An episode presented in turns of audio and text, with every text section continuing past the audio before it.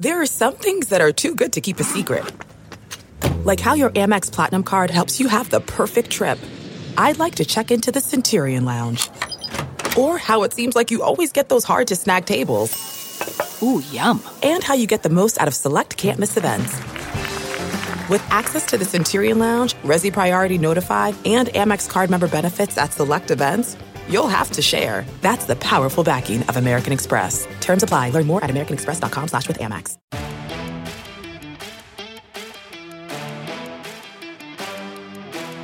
You're listening to the 23 Personnel Podcast, a Texas Tech athletics podcast where food and sports clash at the goal line.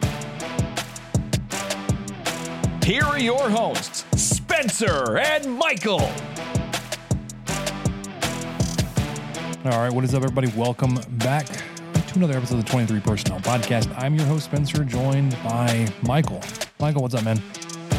Hey, I am excited to talk about some, I don't know, some holiday foods, some, uh, some college football rankings and whatnot. But first and foremost, I wanted to tell you how I prepared for this podcast. I drank a Cheerwine. What is that? I need I needed a little caffeine. I need a little boost, Spencer, just to get going because it's it's later in the evening. It's been dark for like seven hours now. Well, it's not that late, but normal I don't know. recording time. uh, you know, it's, it's the sun sets really early out here with all the mountains. So I did get a Cheerwine the other day because I like to treat myself every now and then. It's a soda. It's Oh. a cherry flavored soda from North Carolina, which I should have mentioned when we did our North Carolina State preview. Too bad. But it's delicious. And it is, I mean, I'm just going to start off with a hot take. It's better than Dr. Pepper. 100%. Watch your mouth. Did I tell you that uh, the day I found out that they categorized Pibb, Pibb Extra, Mr. Pibb, whatever you want to call it, as a spiced cherry soda, I was like, oh, that makes total sense. Once I started putting it together, I was like, I'd never thought of it that way. I was like, actually, it is. So I'm Yeah. with you. Well, and that's why when they started making cherry Dr. Pepper, I was just like, well, that's redundant. That's just like adding water to water or something. I, I don't, I don't know what you're getting, but, but Cheerwine, friends, it sounds like something it's not. It sounds like it's some sort of like, um, you know, hobo punch or something that someone would make in a prison toilet, but it's not. It's really delicious soda from our friends over in North Carolina. Go Wolfpack. Been around since 1917. Yeah. Dr. Pepper's still older. Yeah. It's true. It's older. I looked that up because I was going to try to have some. I mean, Dr. Pepper's like three or four on the list for me. I, I'm sorry. It's That fine. It's low? good. I, wow. I, I don't not like it. It's just not. I don't reach for it anymore. I've just, I've I've completely been, um, inundated by Coke advertising, and Coca Cola is just delicious. I think that's still my number one. Then Pepsi, then probably Cheerwine. Oh, no. I don't even know where Dr Pepper lands. Honestly, well, I didn't mean to. I, gosh, I, I've just I've turned off all our all our listeners so far. They're they're Sorry, gonna everybody. They're gonna come out and cancel you.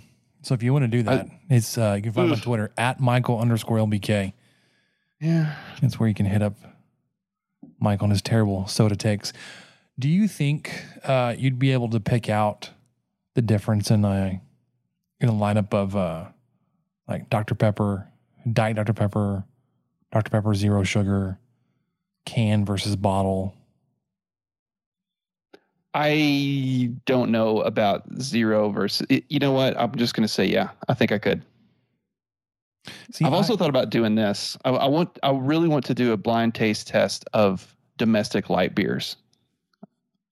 I So- think I would ace that as well. like Coors and Budweiser. Yeah, you, you got your Coors Light, you got your Coors Light, Miller Lite, Bud Light. Those are the, the that's the holy trinity, and then you've got uh, Michelob Ultra. Um, that I would probably throw that in there, and then, you know, maybe a what what would be a good fourth one? But Busch. maybe Busch or Keystone. That, that might be a good fourth one. Yeah, Or fifth, yeah. Busch. So I've I've I've seen people, and, and I don't know if how difficult it would be because of the just I I I enjoy Dr Pepper. and I I'm fairly well versed. I, I think my my taste acuity for Dr Pepper is pretty high. But I've seen people that claim to drink a lot of soda that in a blind taste test can't tell the difference between Dr Pepper, Coke, and Pepsi.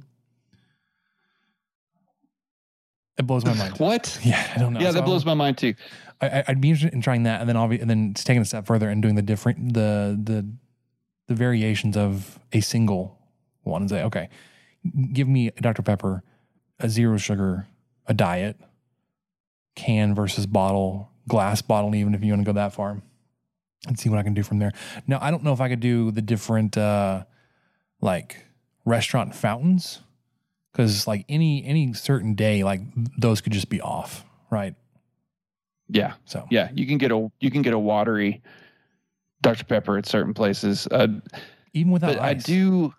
Yeah, it will. And if if we're gonna do the the vessel in which the beverage is packaged, I do th- I do think if if we're going down that road, and everything's poured into the same cup with about the same amount of ice, I think I'd really have trouble differentiating whether it was a plastic glass or because I think that's part of what makes it better is if you're drinking it out of that glass. I mean, uh, if you're getting a glass bottle Coke, you're not going to p- then pour it into something. You're going to drink it out of the glass bottle, ice cold. It's got the sweat going out on the outside of it. You might drop some peanuts in there. You never know.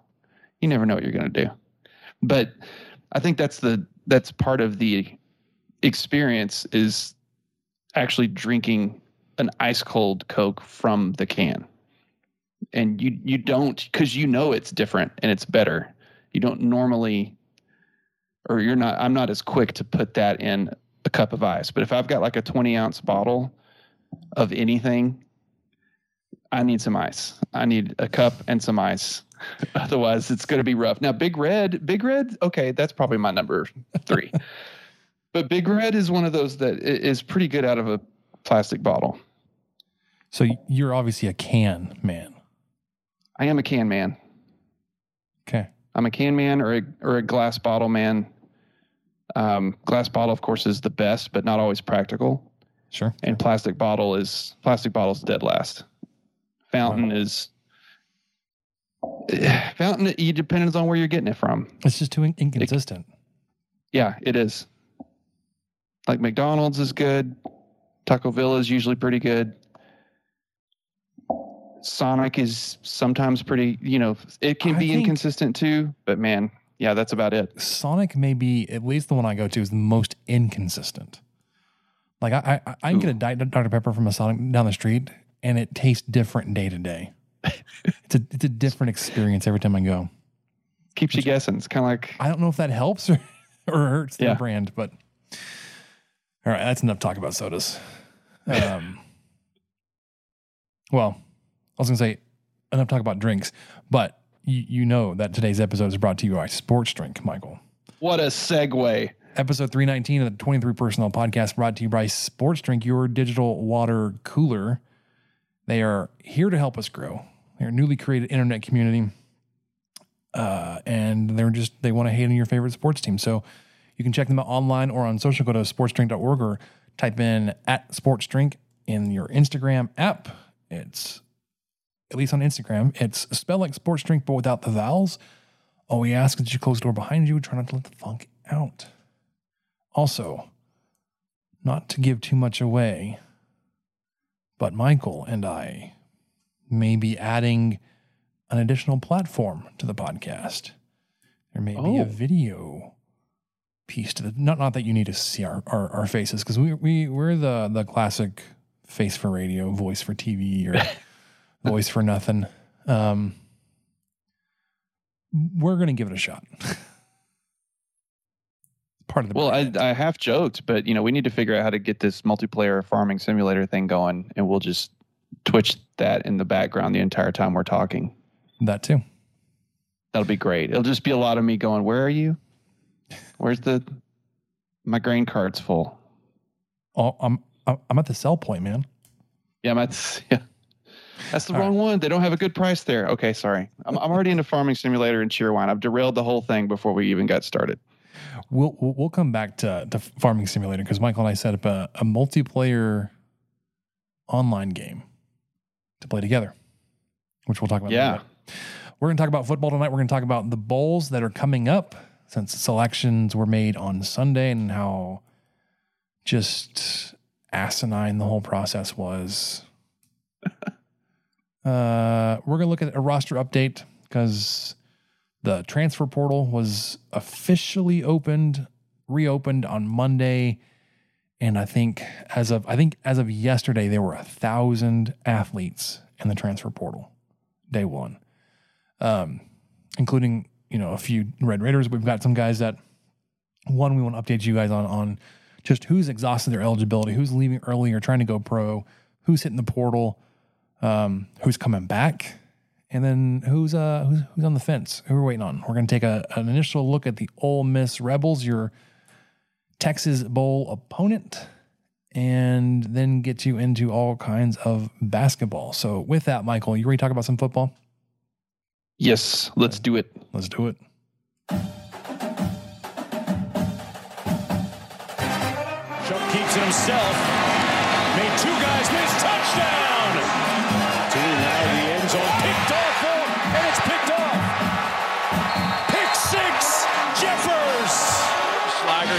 Escape, and then picked off. Back to back turnovers, and Waters running the other way. 20, Back down the sideline. Touchdown. Pick six. 70 yards. Marquise Waters. Play fake. Finds Tharp again,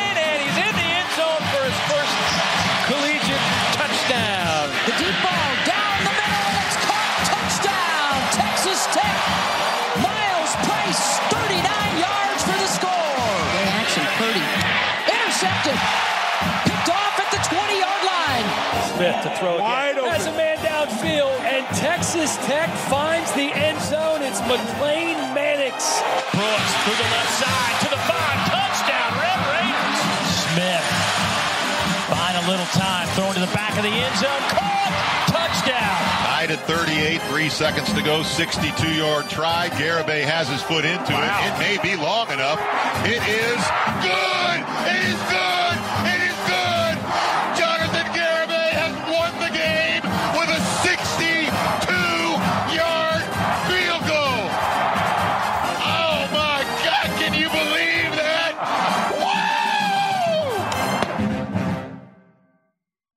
I was realizing there's a lot of Donovan Smith highlights there at the end. There are, Um, man. And not that not, not that we have to completely change it because he's hit the portal. We just just in general need to update that for 2022 highlights. Uh, I was going to do that for the bowl game, uh, and I'm kind of stuck, Michael, because one, uh, we don't know who's playing for Texas Tech next season. We don't even know who's playing for the bowl game just yet.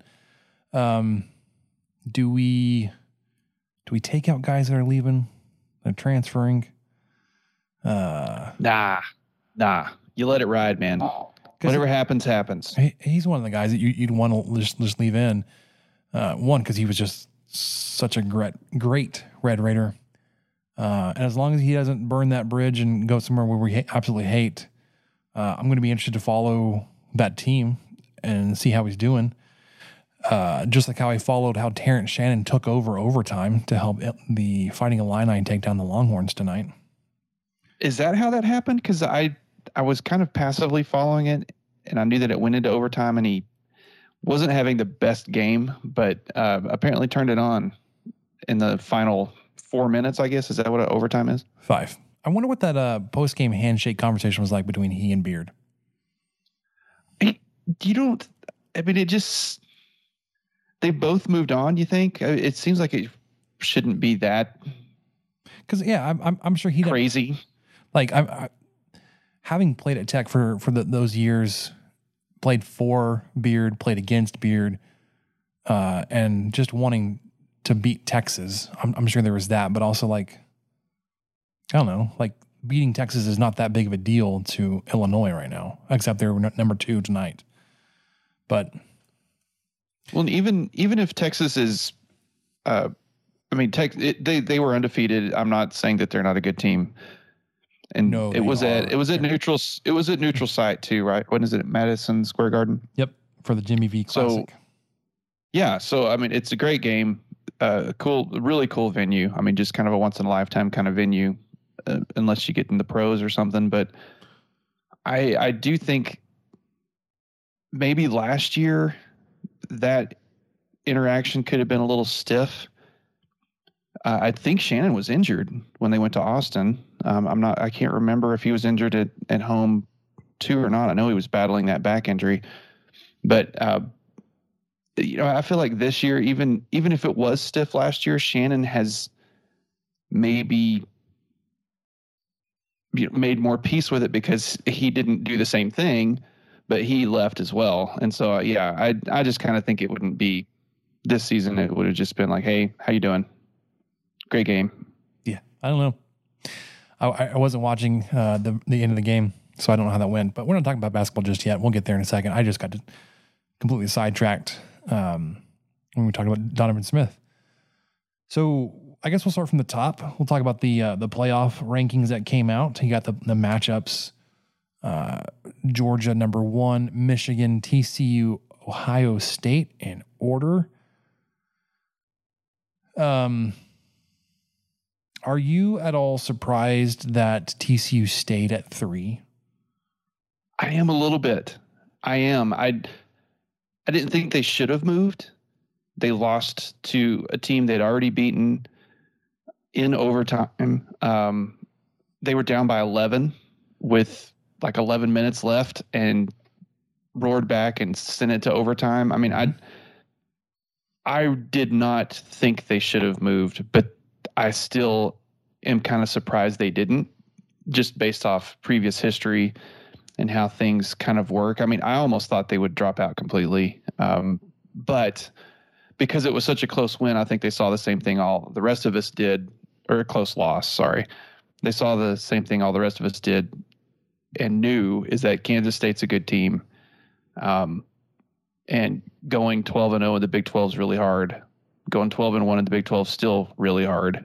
So they didn't demoralize them for that or drop them out. And then USC just completely took themselves out of or Utah, sorry. Utah took USC completely out of consideration. So that just kind of eliminated that other option creeping up. But I was sort of surprised they didn't somehow get relegated to four, but I guess they don't want the Michigan Ohio State rematch that early. Um, but anyway, I I think they should have been in there. I'm not going to say I'm glad they are, but I think it's it's good for the for the shield for the uh, the Roman XII if if they're in there, and uh, more power to them. I hope they make some waves, but it sure is. You know, some when I uh, don't. I really don't. I know. Well, my boss brought this up today. He was with his uh, he was hanging out with his his family over the weekend and stuff, and I wanted to ask you about this. They were concerned, and I think they have a right, a, a good reason to be concerned. As much as we like Joey McGuire and as good of a recruiter he and Blanchard are, TCU and Tech probably out of the entire conference overlap the most on territory and where they recruit. Would you agree with that? I mean, I can't think of any. Possibly Oklahoma State would be next, and then maybe Baylor's third. But I, I just kind of feel like TCU and Tech compete for a lot of the same guys in the same territory, and that was kind of their argument: is the better they do, the, the easier sell it is to come to. Hey, you know, we we were in the playoff last year if they get housed by Michigan, so what? They can still say that they were in the playoff. We were in the playoff last year. You know, come to Fort Worth. So are you saying if they do better, that they may be adjusting their focus on where they look and open up their more traditional recruiting base, so it would make it easier for Texas Tech, or just No. in generally it's going to be just that much more difficult, regardless, because they're in the playoff. I'm not going to say it's going to make it easier. I mean, harder on Texas Tech. I'm just I think it will make it easier on TCU. So like if there's some guys that were kind of on the fence between the two, they could potentially say, well, you know, TCU's obviously had that big year and a lot of success there, um, but but hopefully not. I mean, I, I don't want that to happen, but it's it's kind of a thing that keeps me well. And that I just don't like TCU. I don't want to root for them, so that's easy. If it was Kansas State up there, I, I really think I would almost go buy a T-shirt or something. It would. I think uh, it would embarrass myself at the amount of purple and yelling I would be happy about for number three Kansas State to to make the college playoff. But TCU, no, and also because of the implications, I, I do think it would not harm recruiting, but be a factor uh, when Sonny Dykes comes to somebody's house and he's who knows? Maybe they make it to the championship game. Maybe they win the whole thing. I don't see how they could beat Georgia, but that's assuming a lot of things. Georgia may lose. They barely covered against Louis, you know, LSU in their in their title game. I'm just kidding.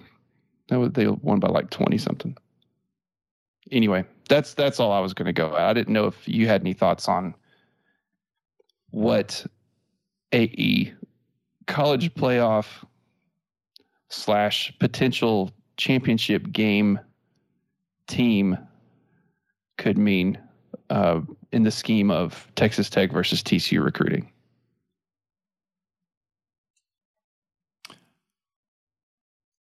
I I'm just going to de- default and say it's just going to make um, just generally more difficult for Texas Tech to win these head to head battles. I don't think they're going to change their their identity and, and, go after different players necessarily, uh, because that's true. I mean, it's possible they could and and kind of shift their eyes a little bit higher in terms of like player quality and um, recruiting rankings, that kind of thing. And so they kind of shift into competing more with like Texas and Texas A&M. One playoff appearance maybe doesn't do that for them. Um, so I, I would just say it's, it's going to be a little bit more difficult. Um, but I think you know you've got the right man the job. Um, oh yeah, I do think TCU losing their recruiting analyst to the actual desert may may play a, a factor in that. Um, we'll see how that plays out. But uh, as you were going through the the scenarios, I I got a, a little uh little little vomit in my mouth, thinking like, if Ohio State were to somehow defeat Georgia and TCU's path to a possible national title is just that much easier. Like, one, obviously, they'd have to get past Michigan, who's pretty damn good this year. But if they were to somehow like defeat Michigan 27 26, last second type thing, they win like, oh, holy crap. They're playing for a national title and they have to go up against Ohio State, which I, I don't think they're bad. I, am not saying that. No. But it, they're not Georgia. Yeah. Um, I mean, Michigan housed Ohio State this year, but that was really, it, it, yeah, I'm with you. I, it's not indicative of who I think they are as a team. I think that was a combination of a bad day and I'm, I'm not sure. I think it was both in that game. I don't think Michigan's as good as they looked in that game, and Ohio State's not as bad as if you could call a team with that record bad. So, TCU in the semifinal Fiesta Bowl, New Year's Eve, 3 p.m. The Georgia Ohio State game would be to follow that. So they wouldn't know their opponent until later that night. Going on, the Allstate Sugar Bowl is at 11 a.m. on New Year's Eve. Kansas State versus Alabama. Look, I I, I know that we're we're we're we're good friends and fans of of, of, of the gauchos, but I was getting a little nauseated this weekend with how pro Kansas State they were. Uh oh. I am not a guy that's go Big 12, big rah rah guy for the, the conference. And because it was coming from the podcast account, I couldn't tell who it was from, but I think both of them are pretty high on Kansas State. Knock it off, guys. That's disgusting. And and you're talking to a guy who just said he might buy a T-shirt if Kansas State made the like the playoff. So I'm, Yeah, well, I'm part not. of the problem. They're going to get waxed Oh, by we, Alabama. wiggity waxed. Wiggity waxed. Alabama's not, I mean, as ridiculous as Nick Saban made them look by whining and complaining and trying to make the case for them as a two loss team, those weren't bad losses. They could absolutely just roll on talent alone. And I know that's like, that's not, that's not, you know, it's not just a matchup on paper, right? But I mean, man, this this is this is one of those games where like Alabama was like borderline playoff, Kansas State not borderline borderline playoff. Like this one could Yeah. be ugly. And I'm yeah, sorry, playing a different fans, quarterback.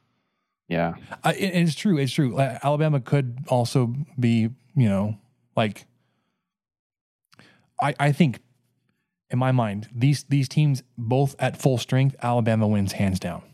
Alabama may not be at full strength because of opt outs and guys that are preparing for the draft, and all that kind of stuff. I understand that.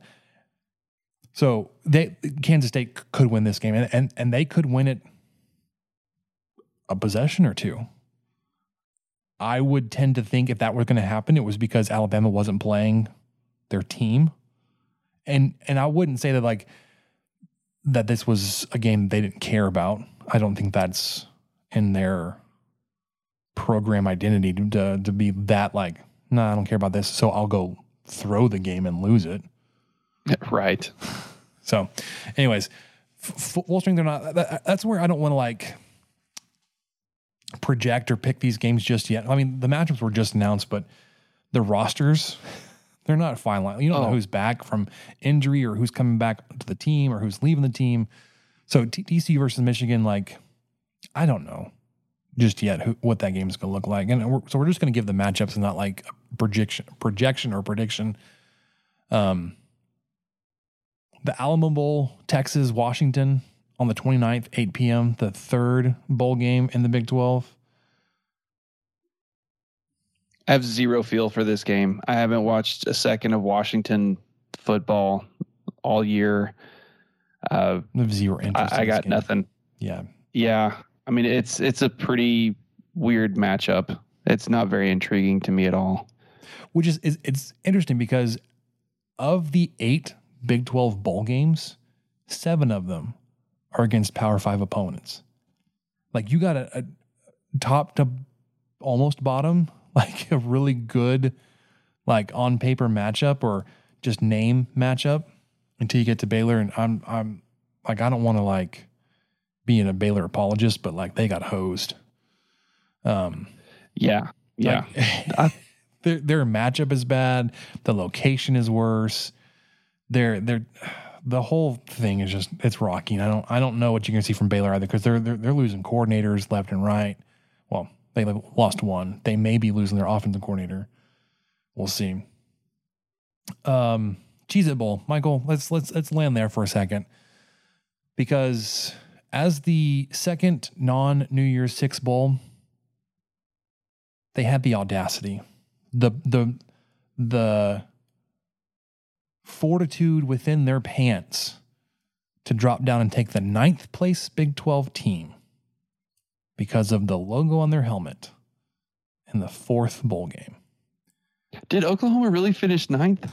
They were they were sorry, that that's being a little facetious. They were tied Okay. seven, eight, and nine were all tied at three and six in, in Big 12 play. So Ooh. Kansas, Baylor, Oklahoma all finished six and six, three and six in Big 12 play.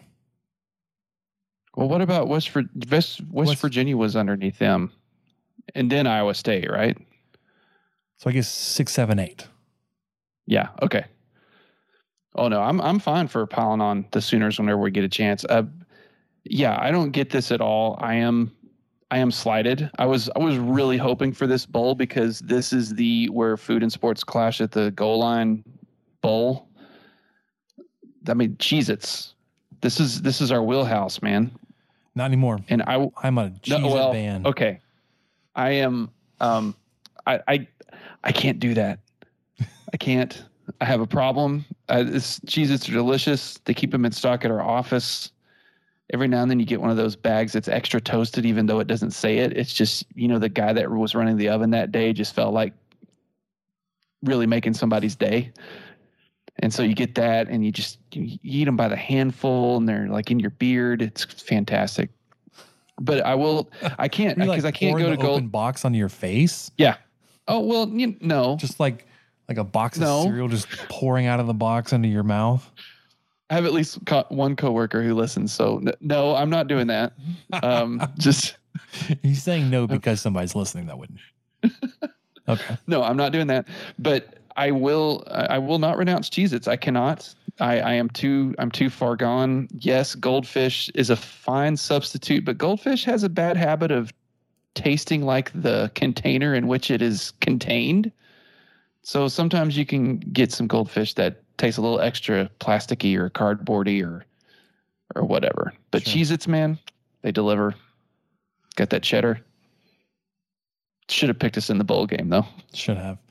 Um, Texas Tech is then selected in the TaxAct Texas Bowl, December 28th, 8 p.m. versus Ole Miss. What do you think about Great this? matchup. You do? You like it? Well, I mean, it's intriguing. Even though you've played I don't. kn- like three times in the past 10 years? I guess it's Well, but 14 not Lane. Kiffin. You haven't played Lane Kiffin's Ole Miss. Does that matter? Yeah, absolutely, it matters. They were just kind of. They were. They weren't really doing much till he showed up. Am I right? Am I right in thinking that? Hotty toddy, flimmy flommy, super doppy, what, whatever they say. I don't know. So I so they're at- gonna they're gonna wear some really really cool outfits, I guess. and whoever's there is going to yell hotty toddy for the majority of the game. One of my big memories of of the Cotton Bowl when we played Ole Miss, when Texas Tech played Ole Miss, was just how loud hotty toddy was, and it was like constant, man. Yeah. Yeah, it was it was everywhere. That was the last bowl game I went to, so it's only appropriate that the next bowl game I go to is against the same team. Are you are you at all kind of dis not disgusted, but like just disinterested because you've played this game, you played this team in this stadium four years ago? No, it wasn't Lane Kiffin. It wasn't. Wasn't even a Matt Wells team. It was uh, Kingsbury in his last year. But Um, to to be honest, no, I'm pumped about this. Uh, I know that that's probably kind of the minority, but I'm really excited that one I get to go.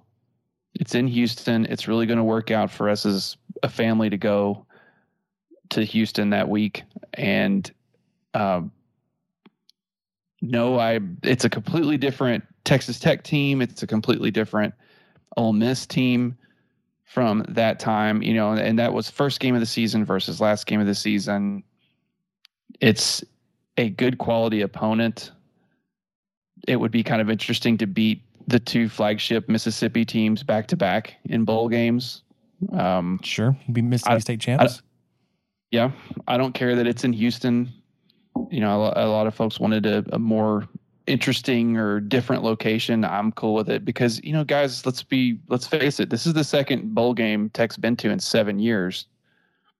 Yes, you know, two bowl games ago was in Houston, but that was 2015, and it's it's time to just not. You know, we still need to have expectations and everything, but I don't think we're in a position to turn our nose up at at this bowl game or its location. And Tech fans travel, man.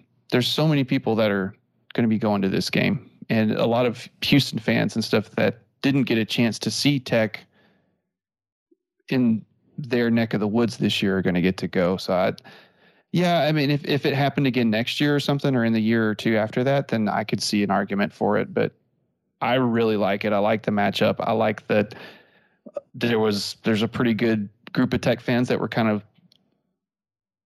pie in the sky thinking of or wanting Lane Kiffin back when the job was open. Um, so th- there's there's enough ties there to definitely make it interesting to me. All right. we'll we'll, definitely talk about the game uh, in more detail and de- depth. One, we're to do like a set the table a little bit later, but we're also to do like an our our typical preview of the game here in a week or two when things kind of settle down. Uh, next game up, AutoZone Liberty Bowl, Kansas, Arkansas, because the SEC is just ridiculous. And uh, Drinkwitz from Missouri, after saying we we're not scared of anybody, we'll play anybody, ducked playing Kansas. Um, there was there was a, a rant that I heard from our friend Rob talking about how ridiculous the SEC is to be in such a a seat of power to act so weak and afraid. They are one of the only conferences that will handpick matchups in bowl games to try to better their their image, which is why you got matched up with like an eight and four LSU team Yeah. with uh, L- L- Leonard Fournette the year that you couldn't stop the run. That, that was very Yeah. intentional. Or, you know, um, Sankey will will allow teams like A and M to say, no, we're not we're not playing a Texas team uh, in a bowl game, or we're not, you know, Missouri is not going to play Kansas. One, how freaking soft are you to be scared of Kansas? The SEC is scared of Kansas, Michael. Well, I I wonder this too. I mean, I'm surprised that Missouri has that much pull because they have done jack shit as an SEC member. I, would I'm I guess Sankey does really protect his own, but I, I just kind of figure like if Missouri came to me with a request and I was in his position, I'd say, okay, too bad. We think there will be a lot more people show up to Memphis if we send the Tigers there to face the Jayhawks. You know, it's it's just going to be better, more eyeballs, more people Mhm. showing up. Great matchup, an old rivalry game. Sure. It's got a name I mean, I'm just- too. I don't I don't know if he's got blackmail on him or what. Because if if Missouri came to my door, I'd just like, yeah, too bad. Nope, I think this is going to be better. But it does it is very telling when the Texas Bowl released. Um, I think it was at like it wasn't an hour later, but it was 40 minutes later. You know, their fir- they had their initial t- tweet, you know, welcome Texas Tech to Houston, and then about 40 minutes later, welcome Ole Miss to Houston. So it, it was obvious that they had cleared everything with the powers that be at Tech and the Big 12, but then still needed the final blessing of the Pharaohs over at the Southeastern Conference to know who that Tech was going to play. Let's see. It was extremely obvious. But yeah, I think it was like 218 to 301 or something. That was the time frame. I may have my hours off, but I think the minutes are right, which is weird that that would be the thing I remember. Yeah, because if you look at other teams within that same, I guess, realm of of where Ole Miss finished, they were four and four in conference play. They were eight and four on the season. Uh, Mississippi State was also four and four, eight and four. I can understand not getting matched up with Mississippi State again. That's fine. Sure. Uh, South Carolina, eight and four, four and four. Uh, Kentucky was seven and five, three and five. Uh, the the conference record isn't the uh, the same as Texas Tech, but the overall record was was pretty was the same. I mean, where's that? You could have gone Florida even six and six, three and five. Yeah, so Ole Miss. Let's see the the Texas Bowl official Twitter account. Yeah, December fourth. See you soon, Texas Tech football. That was at two eighteen p.m. And then nothing at all until three oh one p.m. Yeah, forty. Come minutes. to the H, Lane Kiffin, Ole Miss, Hottie Toddy. So it's just like, uh, it's just so bizarre that that wouldn't be released at the same time, but then you know why it wasn't because the SEC gets to shuffle the deck however they want. Do you know where um, Mississippi State, South Carolina, all, all of them are going in their bowl games? No, no, I wanted to in Kentucky. I wanted to know about them too. All right, let me see if I can find it real quick. Um, every bowl eligible team. So Georgia, LSU, Alabama, Tennessee, South Carolina, Mississippi State, Ole Miss, Kentucky, Arkansas, Missouri, Florida. Um, Florida is going to the Las Vegas Bowl versus Oregon State. Missouri is going to the Union Home Gasparilla Bowl versus Wake Forest. Arkansas versus Kansas. Ole Miss versus Texas Tech. South Carolina and Notre Dame in the TaxSlayer Gator Bowl.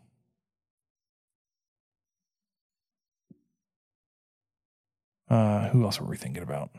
Kentucky is playing Kentucky. Iowa in the TransPerfect Music City Bowl. Ooh, sucks for them.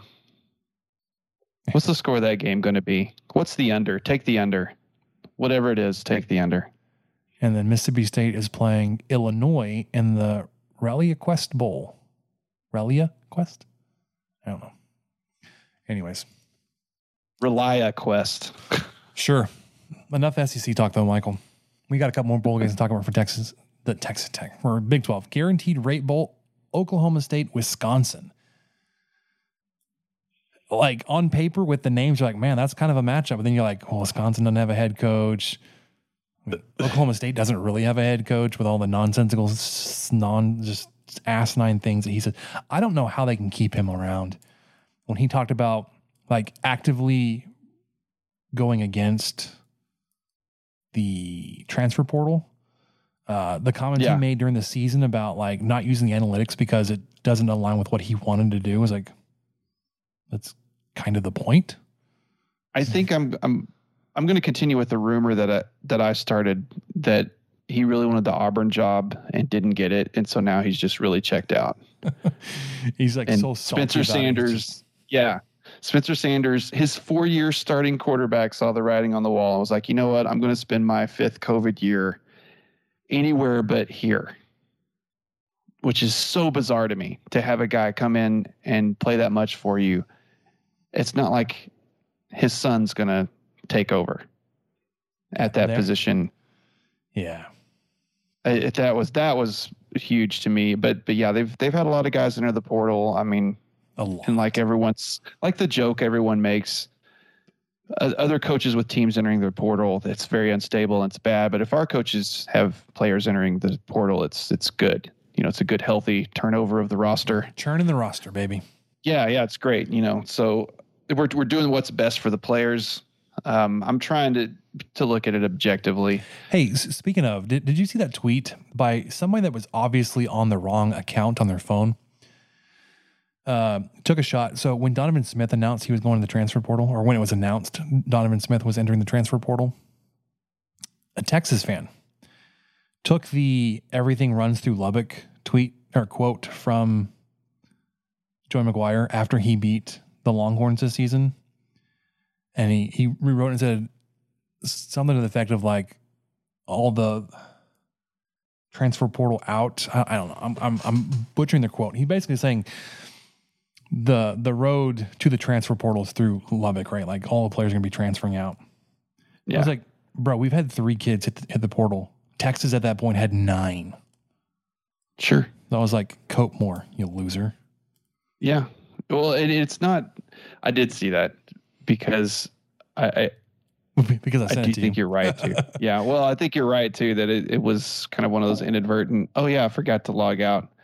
I forgot to switch accounts. everything else on that account, like nothing else is college football related. It's very It's like, Texas tourism almost or something. I don't want to say the name of the account Okay. because, but but it, it wasn't it Well, wasn't that. yeah, it was It wasn't Texas tourism, but it was, Well, it was- it was like, related uh, to it. that and like politics. Oh, maybe so. like- More like reporting though, like yeah, yeah. legislation. What you know what the what the legislation voted on today, that sort of thing. But and that then all of a sudden he's That man is in charge Yeah, of two Twitter accounts, and he he messed that one up. oops. All right, last one. Lockheed Martin Armed Forces Bowl. Baylor taking on Air Force in a lose lose lose matchup. The twenty second, six thirty. So this is the one non Power Five matchup. Baylor, like I'm that, that it's rough. They have to play on the home field of their bitter rival. That game is played at Amon G. Carter in Fort Worth. I mean, how have I mean, one, support the troops always. Two, how have how is anyone looking at this going, oh yeah, we got this right. We got this pecking order right. Because I think the way the season ended for Oklahoma State or just OU being where they are, period, they should have gotten the armed farce armed farces, sorry. Armed Forces Bowl. That was kind of a tongue twister. As opposed to uh, Baylor getting in. I mean, I, I think Baylor versus Wisconsin is a better game. Um, you know, everything would kind of shift up a little bit in that scenario where if OU played Air Force or Oklahoma State played Air Force or something. But yeah, Baylor versus Wisconsin would be a lot better game in my mind. I, I, I'm not seeing the thought process that led to that point. But I just think the Cheez It guys just kind of they screwed everything up and and forced people to kind of scramble and and maybe shift things around that they may not have done.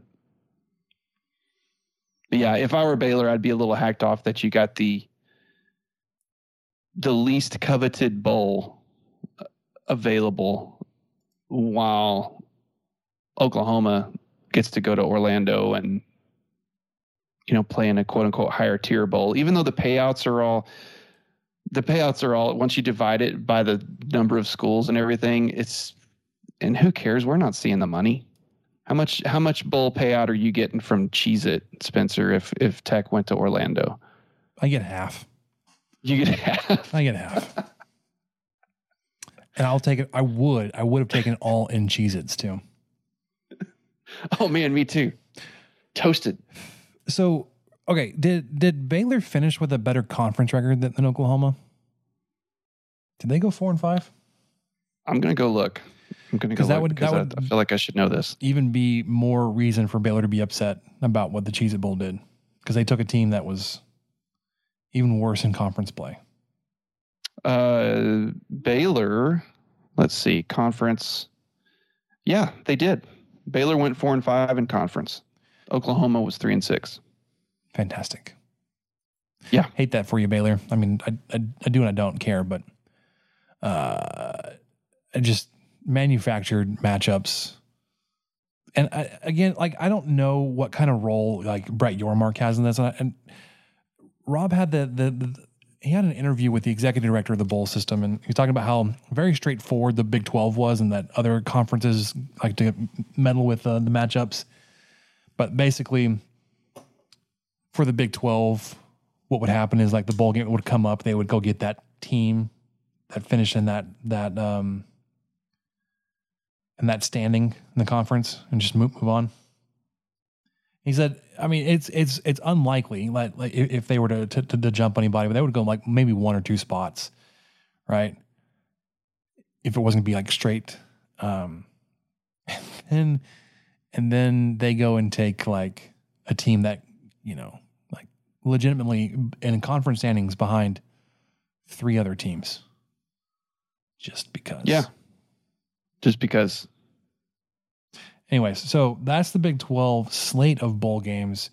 Um, again, I'm not a Big 12 rah rah guy.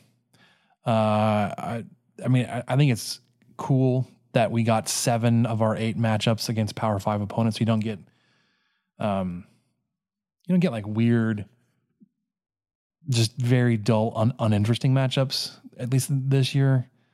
Um, I mean, I'm not watching Baylor. I'm not watching a lot of these games, let's be honest. But, um, anyways, we'll we'll have our our bowl game preview, more in depth look at Texas Tech, Ole Miss a little bit later. Let's do a let's do a roster update real quick, Michael, because we were talking about how I don't want to talk about I don't want to get into previewing these games too much because we just don't know where everybody's at.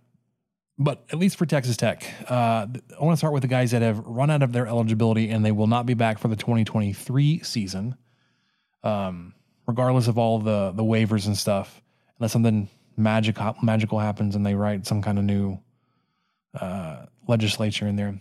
Krishon Merriweather, Chadarius Townsend, Muddy Waters, Dimitri Moore, Kayon Blankenbaker and Vidal Scott are all uh, looking at their final games with the Red Raiders this uh, this month. I can say that now because we're we're in December now.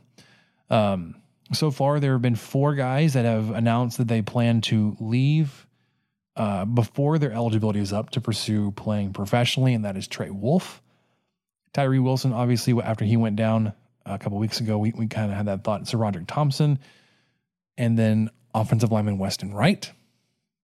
So far, there have been uh, three official guys in the transfer portal.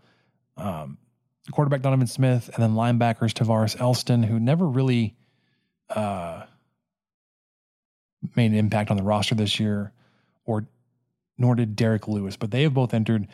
Um, heard today at lunch, Michael, that we could be in, in for quite a few got more names to hit, at least from Texas Tech. Um, and that would be more from the Matt Wells side of the roster, especially Mm, the, the, okay. the younger guys. Um, so just be aware that uh, there may be more coming, and it's not necessarily a bad thing. Um, I, I want to talk Of about, course not, because it's our team. It's our team. It's not a bad thing. yeah. It's good. I mean, Joey McGuire can do no wrong. I, I'm I'm a little. I don't love the Donovan Smith and the portal thing. I don't disagree with it. I mean, I, I obviously, you know, he has been a starting quarterback here for Texas Tech. He can go play starting quarterback somewhere else. Uh, it's not up to him, or it's not. You know, he's not forced to take the role that uh, Kittley was trying to to create for him as a non-starter. He doesn't have to accept that. Uh, he can go try to be a starter somewhere else, and I I absolutely support him to try to try to do that. I hate it for Texas Tech because I think um, a quarterback room with Behren Morton and Donovan Smith, and to continue to see what uh, Kittley could do with Donovan Smith in the red zone, or just as a backup because we saw it this year. All three quarterbacks missed time due, due to health concerns. Um, I don't expect Shough to be here next year. So, what that leaves you with is without a transfer, you're going to have Behren Morton and true freshman Jake Strong. Yeah, it, it kind of reminds you of of how things were when Wells first got here. It was just such a thin quarterback room uh, because Which Matt McIver was was hurt all the time. No, you know, no fault of his own, obviously, but it was like Bowman and Duffey, and that's it. And then Bowman would get hurt. Um, so it, it just it just kind of reminds you of going back to that, unless there's some maybe you know if Shough sticks around, I, I would be very surprised. I think the kind of consensus there is he may want another game on tape to before going into the pros, or, or you know taking a shot at it. That's just kind of some speculation out there because I I, thi- I think that was his goal here was to be showcased and and try to make the pros. And of course, those injuries really sidelined him, and and he's kind of in a unique position where he w- may want to look at the pros as soon as this April, but needs to play in the bowl game to sh- have more, uh, you know, more of a body of work as opposed to, well, you know, I don't want to play in the bowl game because I don't want to get hurt. Like, well, no, I need to because then, you know, I, I just need to for people to see me play and and to see what I can do. But yeah, losing Smith, that's hard. That hurts. You know, we talked about it last week felt like it was headed towards that hybrid position he was playing already. I didn't know if he was going to get handed the keys to the offense as QB1 again. And I can really, truly, and honestly see why that would not sit well with a guy who played a lot of games as QB1 over his two years, um, you know, here really in the roster. Mhm. So I, I could really see that. Um, and and possibly in an offense where he wasn't going to be asked to throw so much. I still am boggled at how much he was asked to throw during that middle stretch of the season. He almost threw more than um, Morton and Shough combined or something. It was crazy. He threw like 300 times in those games. So I'm, uh, he, you know, I think he can really find success in an offense that knows how to utilize him. But man, I'm going to miss him because I wasn't he a captain too. He was. So it, he was a leader off the field, uh, obviously a leader on the field. Showed what he, his talents were. Caught a touchdown pass, ran in several, threw several. I mean, the guy just really uh, uh, played hard. So yeah, he will be someone that I'll, I'll try to keep up with and see where he where he lands and and and truly hope the best for him. But yeah, like you said, don't want him to go, but completely understand why he did. Yeah. And then that opens up the other question: Does that mean he's available? Could he possibly be on the sidelines? I would In Houston? he would be still with the team. Um, Sure. Because I, I, well, I, I don't know. I don't know the the health of of uh, Morton. I would expect if it was a re-aggravation of his ankle injury by that by the bowl game rolling around, he should be back to full strength again or close at least. I don't know. It's been a long time. Um. So I mean, I don't know. I I I would think he would still be available, but also. Uh, if you're not committed to the team, I, I can also see where they're like, "Hey, thanks for, for your your work. Um, good luck. Go have a good holiday season, and you know whatever. Just just say your, your your goodbyes now." So I don't know. I don't know how that works out with with uh, the staff and with the the quarterback room situation, but I guess we'll, we'll keep an eye on that. Uh, a couple guys that we're waiting to hear on. We did hear today. A couple guys I think we're all really excited about. They announced they're coming back. The interior defensive lineman, Tony Bradford, Jaylon Hutchings, back to back. That was obviously coordinated effort between between the two of them to announce they're coming back together next season, and I absolutely love that. huge, huge get, huge, get to keep those guys around and the experience they bring, the tenacity they bring to the position, and just the the brotherhood that you kind of alluded to there, even between the two of them. I, I just I love it. I'm I'm really excited that they're coming back. Possibly, I would say maybe the most underrated position group on the team last year. Would you say that? Would you agree with that? Because I, I Yeah. I feel like the running backs, rightfully so, got a lot of attention. Um, We talked about And the- the, the linebackers and defensive backs. the linebackers, yeah, and you know Wilson kind of got a lot of the attention from the defensive line, and then that kind of went away a little bit once he got hurt. But I just still, I think they were um, essential to what Tech's defense was able to do. Oh, for sure. And then Bryce Ramirez, uh, we've we've not heard from him a whole lot on Twitter. Did tweet out run it back today with a lot of uh, Tough dude, man. teammates that were celebrating that. So, um, I mean, obviously, you want to read into that. I think that would indicate that he's expecting to be able to come back and play after his leg injury versus NC State, um, which is great because at the time that he went down, it was you know he was starting to to find his role uh, and and contribute to the defense in a very meaningful way. So, love to get him back. Then a handful of guys we're still waiting on to hear. Tyler Shough, uh, I think we're one after the comments after the game uh, against Oklahoma, and just everything that we we know about him and, and his his car- career aspirations. Uh, I would not expect him to be back for the 2023 season. We just haven't heard officially yet. Uh, McGuire essentially said it's either coming back or he's you know he's making a decision for the NFL. It wasn't going to be like a transfer. Um, and then these four guys, I don't know. Like I haven't heard officially uh, from any of them. I've heard leans, but uh, all defensive backs. Well, three defensive backs and a linebacker. Adrian Frye, although I would, I thought he was out of eligibility at this point. he may have been here seven years. Um, Adrian Frye may still be, may still have some eligibility. Uh, linebacker Kosai Eldridge could come back. Rayshad Williams and Malik Dunlap also have at least one year of eligibility each. They could come back. Um, and then Michael, it's not on the on this list, but did you see or hear about uh, Rabbit, Dadrian Taylor Demerson? I have not. I, I think he may be coming back, but I haven't, like I said, I haven't, I haven't officially heard that yet either. No, I, I hope so. I but no, I have not seen uh, anything one way or the other on him.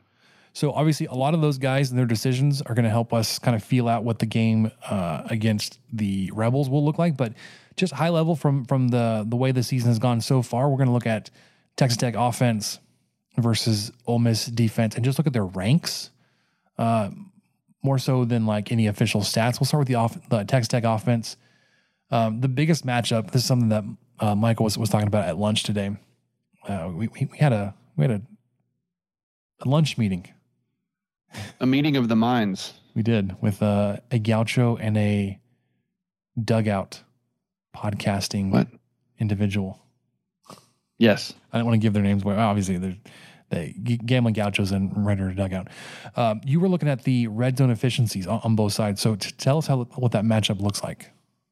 Yeah, it, I think this is something that will play into Tech's favor, hopefully, and we'll we'll try to dive into this a little bit more and see what we can uh, dig up to back it up. But you know, the defensive rank, Texas Tech is ninth on defense in red zone efficiency, which is great. While Mississippi, uh, I was about to say Mississippi State, Ole Miss, for some reason, is 98th in red zone efficiency on offense. So hopefully that's a matchup that'll play out for Tech, and then uh, pretty much the vice versa effect there. When Tech's on offense, Tech is seventh in red zone efficiency, while Ole Miss's defense is 119. So this this game could really be won or lost within those final 20 yards, um, and that's something we'll we'll kind of want to keep an eye on too. Yeah, the uh, the rushing yards for the Ole Miss offense is a little troubling. Uh, they are third in the country in terms of rushing yards per game, only behind two service academies, which throw at a hand like two, three times a game. And then there's Ole Miss um, against you know our 89th ranked rush defense. Um, so that's always going to be a, big matchup to keep your eye on. Um, and then there's something else I had, but I, I'm blanking on it.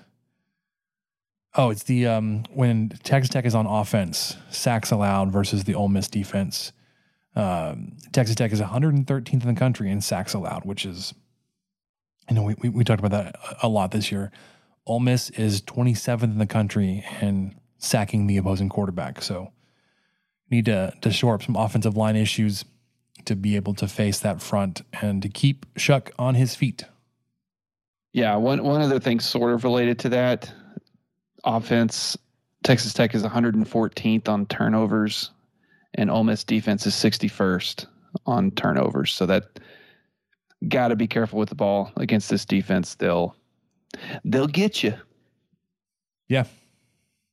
So we'll do a, a our normal preview of the the game as we get closer. Uh, again, I don't know how much we'll be able to to, to parse out uh, whether or not you know players that have opted out how much they they affected it, but I mean, as we got to the game day last year against uh, Mississippi State, we found out like basically their entire offensive line was going to miss the game.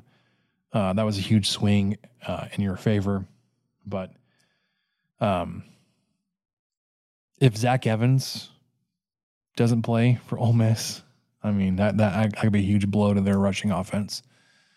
Um, which uh, history proves could be possible. he did he did take uh you know this second half off when he last played Texas Tech. Now, Yeah. Granted, his team was up a bunch at that point, but Well, yeah, but to, don't have to say all that. all right, all right. So uh, let's let's talk basketball since we've got a game tomorrow night. Texas Tech does uh, against why am I, uh, Nicholls. Gosh, I was like going through the notes. It's like I don't see it on the list where the game is. So Texas Tech has a game tomorrow night. Um, let's talk about basketball. Let's talk about the Georgetown game that was last week, and then preview the upcoming games. and Kind of see, uh, give you updates on where everything is at with the stats. So, with that, let's talk basketball, Michael. Here comes Stevenson. Spins. And it is stuck back by the freshman sensation Smith. Pass over the top.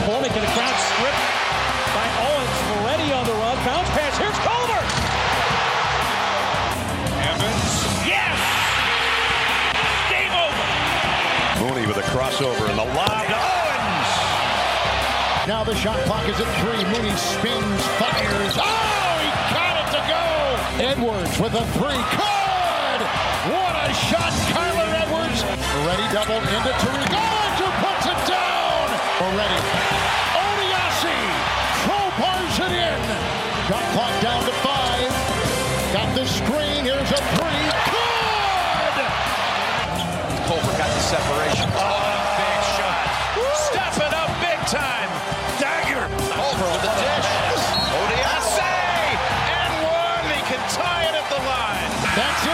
new member of the Final Four Club, and they hail from Lubbock, Texas. I don't know what got me into watching basketball highlights the other day, Michael, but it was from the March Madness YouTube account, and it was like the tournament highlights for Texas Tech from that 2018 season, 2018, 2019, and I was like, maybe now with some like time to reflect and see the the teams since then, I was like, that team was damn good. Obviously, Yeah. if you're going to play for a national title, but like. w- we talk about some of the the the the deficiencies the teams have had since like you just like all of them were addressed like you like you were good outside shooters you had uh, Matt Mooney uh, Davide Moretti Brandone Francis all could just bury shots from deep you had inside presence you could get the easy buckets uh, lobs to to Tariq Odiase was was imposing on the inside as well Culver could absolutely take games over. Um, like he, he wasn't the guy that you needed like every night to be that guy, but he absolutely could. And then there were moments in the tournament where you're just like, Culver is that guy. He's that Yeah. dude. Uh, and I was And like, they held every tournament team to what forty something points. that Michigan and that, that the- Michigan and Michigan State games was back to back uh, to get you into the the the title game. Man, your your just your defense was just brutally effective in just shutting down the opposing team. Yeah. Uh, and then you got up against Gonzaga, um, who was just an offensive juggernaut. They still they they are they still are. Um, not Gonzaga, sorry, Virginia. You got down to Virginia. Uh, Gonzaga was a close game, but it was Virginia that got out to the lead on you. Um, oh, I forgot. Like you took the lead in that game with like 50 seconds to go. Let's. I won't talk about it. Yeah, let's not get into that. It's too far. It's too far. Yeah, Um, yeah. Stop yourself. All right, so you played seven games so far this season. You are five and two so far. You've got uh, a handful of games left before you get into conference play. That'll be on New Year's Eve. Um, I've decided because uh, someone whose opinion on basketball I highly regard says that he likes to look at the Tavorik rankings or Torvik rankings. Uh, I'm gonna we're gonna start including the T rank uh, ratings as well. Our uh, third gambling gaucho Ryan Main Man Money Mainville, whatever we want to call him. Uh, he's a he's a T rank man. Um, we're gonna look at KenPom, Haslametrics, and T rank as we continue to look at just as another data point. KenPom has you as the 29th overall team. These are all all really close together. Overall, KenPom is 29, Haslametrics 28, T rank has you 25. Um, offensively, KenPom has you 49th. You you slid a little bit. You were 43rd. Uh, a lot of that I think has to do with this last game, uh, obviously, because if, it changed that that much from game one, your opponent's defense after one game went from 160th to 200th. So playing Georgetown did not help that. Your defense slid one spot in KenPom from 18th to 19th. Haslametrics has you offense at 48th. Quite a bit, quite a slide from 35th the week before. Also, Haslametrics is uh, is starting to doubt your defense. Last week had you at 13th. You dropped to 23rd. T rank 74th in offense, 10th in defense. Um, so, one, to talk about the the Georgetown game. Um, Michael, I, I don't know if this is just like my my ignorance with just the NBA in general and just some of those guys. Um, like I I knew who Patrick Ewing was, and it wasn't like I knew him because of the movie Space Jam. The movie. What movie? Space Jam. um, I, I I knew him as a basketball player before before that, um, and it was like one of those fir- first things where like, oh, it's an athlete in a movie. Like there's a crossover there. I was like, oh, that's so cool. Um, I didn't realize that he was the head coach at Georgetown. Uh, so there there's there's a cool moment there where like a guy that I grew up watching play very high level basketball, like as I was getting into the sport as a young man, was in my favorite team's arena. I was like, that's that's really cool. Uh, yeah. yeah. I, I just just the ignorance of my part. I had no idea he was the head coach. At His sixth season, man. You had no idea that he was Mm-mm. he was the coach. I think it's his Dude. sixth season. I don't know. We even got a transfer from Georgetown while he was the head coach there. Well, and I remember last year. I forgot what it. He kind of made the the Twitter sphere last year because I think he, he was playing at Madison Square Garden, which of course is where the Knicks played. Mhm. And they asked him for ID or something. Like he he had to prove that he was he had to have his ID badge or something to get into the garden, which is really bizarre. Uh, so I remember seeing that making the rounds last year.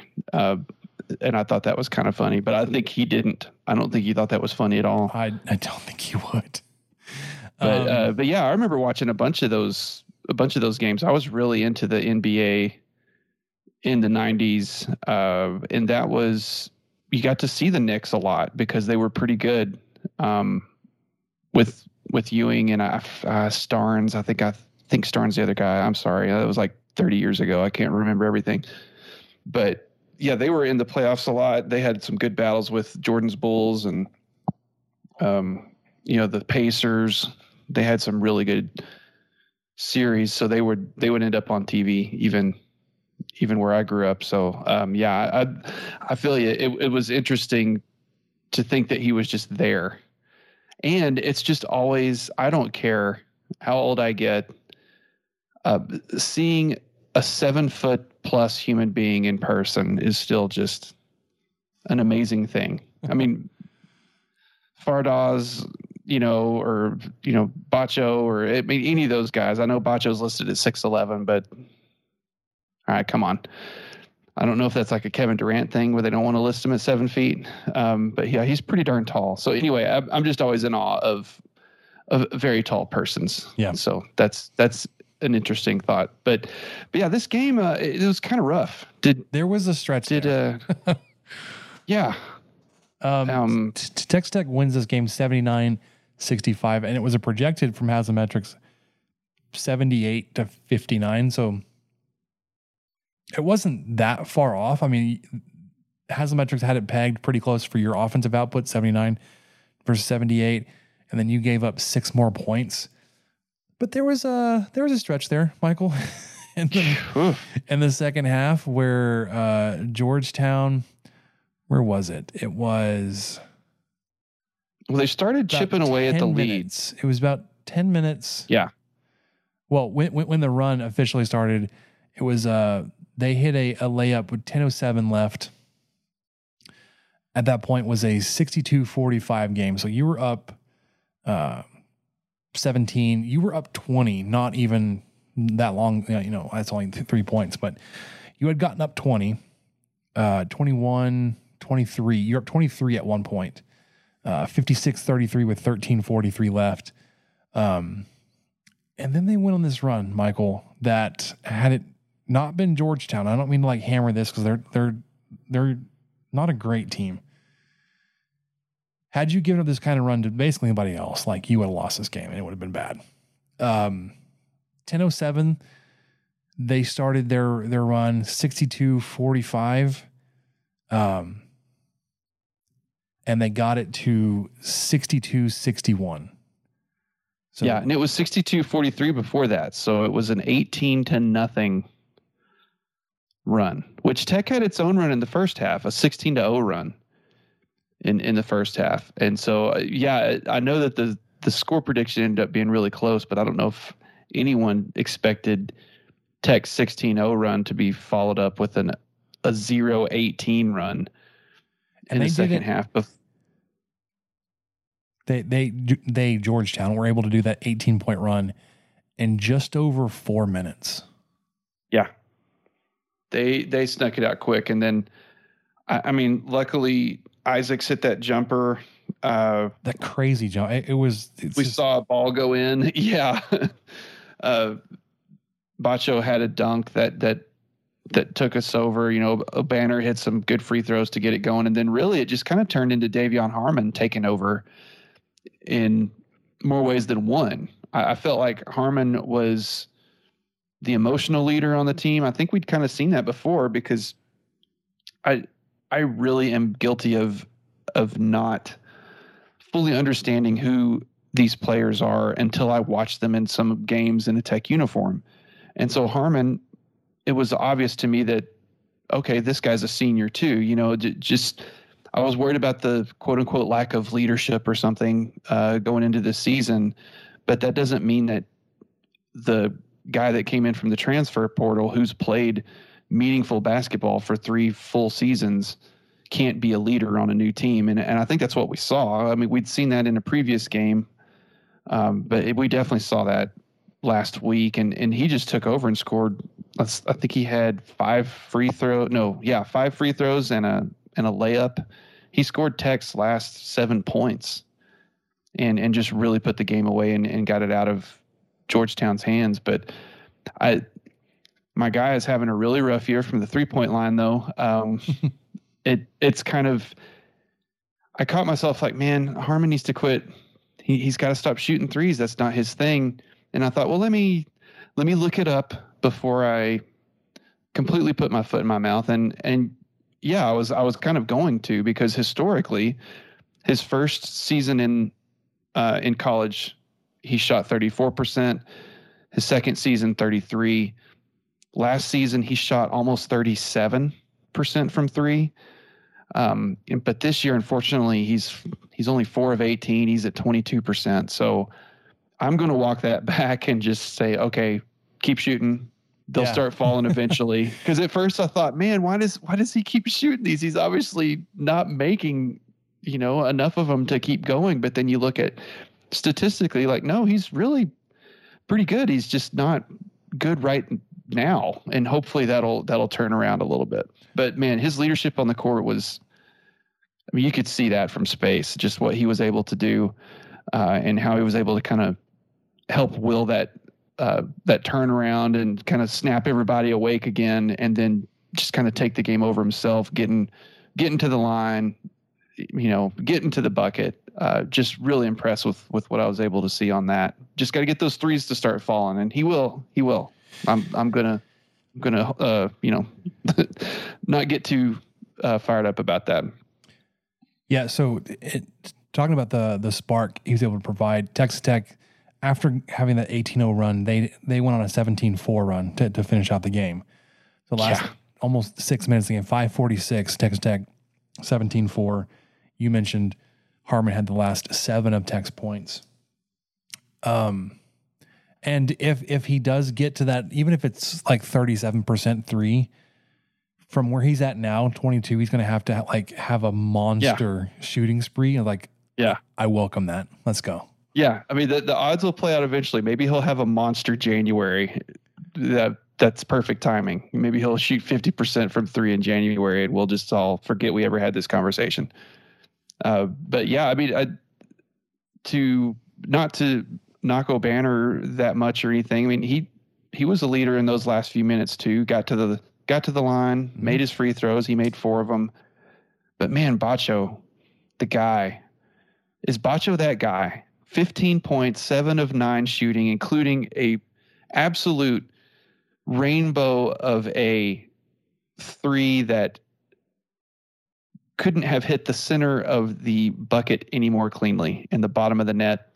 I mean, just a gorgeous three pointer, a double double, 13 mm-hmm. boards too on top of it all. Yep. I, I mean, we're, I'm still, I'm still dumbfounded by what he's able to do and how he's able to uh, run the floor. Um, I think he would, he almost had a fast break at one point. I kind of forget. It's been a week since that game, so I kind of forget what happened. But uh, he did have um, two assists. Even I mean, he's he's really been a lot of fun to watch. Uh, you know, Tyson with 18 points had a great night, especially from three. He was four of five. I mean, really, really on on fire that night. So um, hopefully that'll be a good option to go to uh, from there as well. But um, you know, De'Vion Harmon, 18 points again, like we mentioned. Yeah, sure they weren't falling from three; it was one for four, but he was a catalyst that snapped Tech out of it and got Georgetown out of there with a with a loss. Yeah, so your five starters on the on the night, Michael, all five were in double figure scoring. Obanor with 11, uh, Isaacs with 10, Batcho with 15, and then Tyson and Harmon both had 18. What's interesting behind that, um, and it's something that that Mainville touched on, is just like the rotation behind the starters, right? Um, I don't know if it's a we're we're trying to figure things out or we're, we're giving guys opportunities because uh, at the beginning of the season it looked like Kerwin, Wal- Kerwin Walton was your your six man, um, but there have been times when it looks like they're they're trying out different guys in, into that role, like they're kind of manufacturing the six man. Um, because in this game against Georgetown's D'Maurian Williams that played the most minutes, yeah. non-starter, sixteen yeah. and six points only one other non-starter scored a point. It was Elijah Fisher. He hit a free throw. Um, he just had one. So all your points, except for the six points from D'Maurian Williams and the one point from Elijah Fisher, came from your starters. Um, at times, it felt like, like I said, it was Kerwin Walton. Um, Robert Jennings has had that kind of look at sometimes Lamar Washington. Yeah, I was about to say Washington's been in that six man rotation a game or two. So I don't know if, if they're if they're like trying to see who that guy is, um, or if they're just kind of flexing out their their their starting rotation, like okay, we're going to give this guy a, a, a night off, or we're going to go out with a matchup and say, you know, this player and their style fits against what we want to do better against this team. But uh, the the minutes past the starters has been an interesting thing to follow. Um, so we'll, we'll, see how that goes uh, a little bit tomorrow night when Texas Tech hosts Nicholls. Uh, if you look at Haslametrics, which has been fairly, fairly accurate to this point in the season, Texas Tech is projected a 22 point favorite, 80 to 58.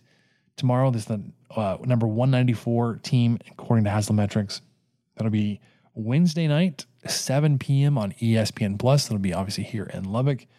Um, the following game after that will be next Tuesday night. We'll have uh, the game will probably be wrapping up or just wrapped up as we hit record, so it'll be an instant reaction of sorts after Texas Tech takes on number 210 Eastern Washington. A 20 point projected win for Texas Tech, 77 to 57. And so we'll we'll get you to that point. Um, talk about the Nicholls game and then the game against Eastern Washington next week. And maybe it's because of the the video I, I watched recently. I was just I'm I'm I'm trying to to talk myself into reasonable expectations of this team, Michael. Uh, and from what I've seen, um, I'm just I'm, I'm, having a hard time buying in that this is a uh, this is not a first weekend exit team in the tournament. Yeah, it, if I'm going to walk back a little, yeah, I'm going to walk back a little bit what I said last week because it was before the Georgetown game, and I kind of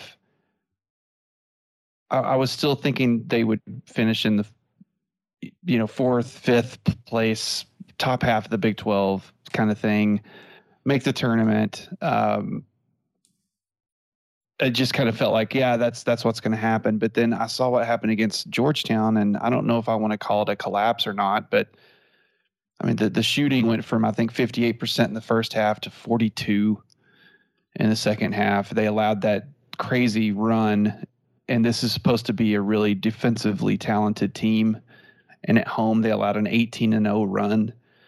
Uh, got the game within one when they were ahead at the start of the you know, you know just a few minutes into the second half they were ahead by 23 and they never gave up the lead but they very you know very nearly did um, I, I just that they had trouble breaking a press. Uh, I, the turnovers. I mean, the turnovers weren't even that bad. First half, I think they had ten, and second half they had nine. I, okay, that's not it's not good numbers, but it's not like they turned the ball over twice as much during that um, uh, that 18-0 run there. But I'm with you. Uh, that game really, I don't want to say scared me because the stakes aren't that high. I'm not gonna like be scared, but No. it it showed a lot of holes in in this team and I do think I am kind of adjusting my expectations a little bit. I still see a lot of great glimpses on offense, you know, Batcho, uh, Tyson like we mentioned really had a great night. Uh, you know, the, the way Harmon can take over a game when we need him to.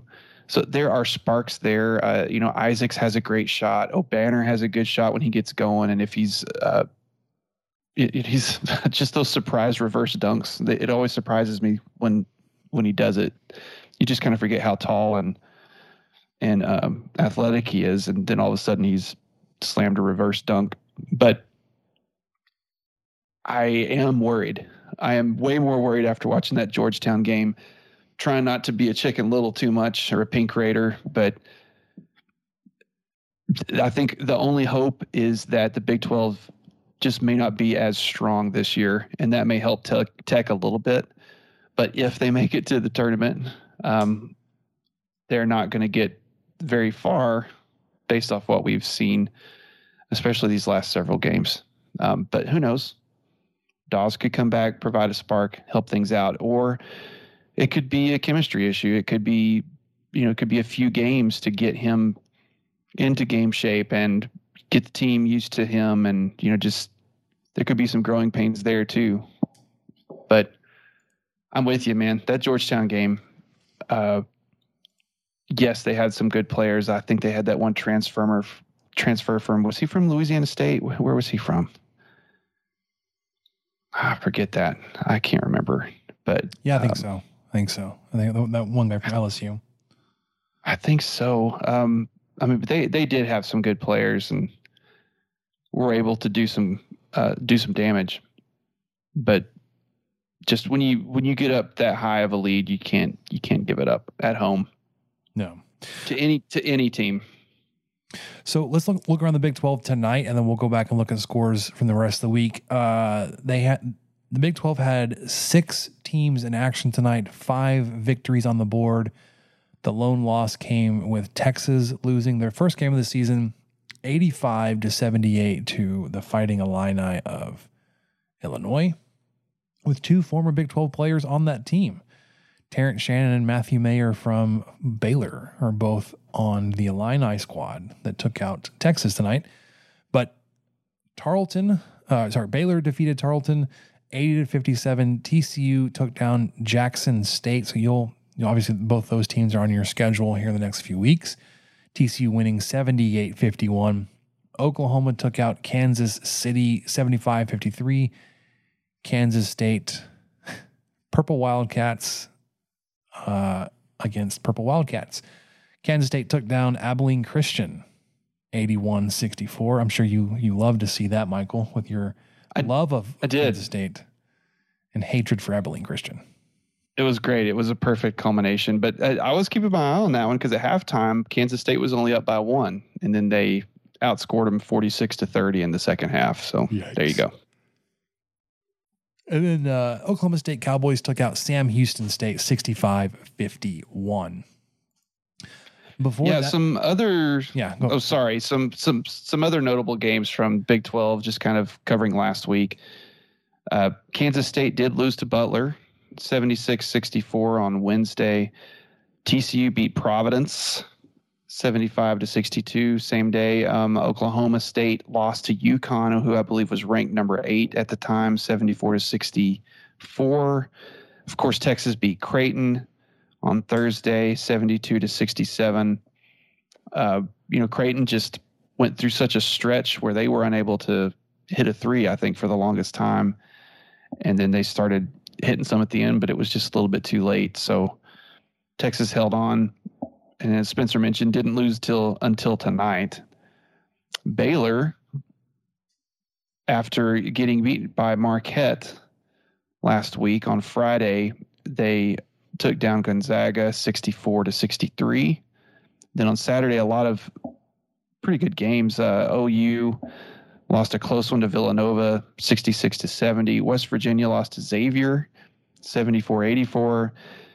And Kansas State beat in state rival Wichita State, 55 to 50. So Shocker. all pretty close. Yeah, all pretty close games there. And then Iowa State went on to beat St. John's on Sunday, 71 to 60. So there, you know, a lot of losses there. I mean, uh, out of all the games I mentioned, half of them, let's see, there were four losses and four wins that I kind of felt that were worth mentioning. So even in a year where Tech's team looks like it has some holes uh, on defense and offense, the whole big, the entire Big 12 might. So I, I think we're kind of, we might do better than we think we should because, uh, you know, if, if West Virginia's losing to, I know Xavier's one of those programs, but you probably shouldn't really lose by 10 to Xavier if you're West Virginia. Uh, I, I just, I just think there's a, you know, Kansas State shouldn't lose by 12 to Butler.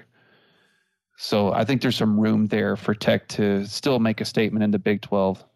We'll just see how strong the, the league is once everybody starts beating each other up for 40 minutes.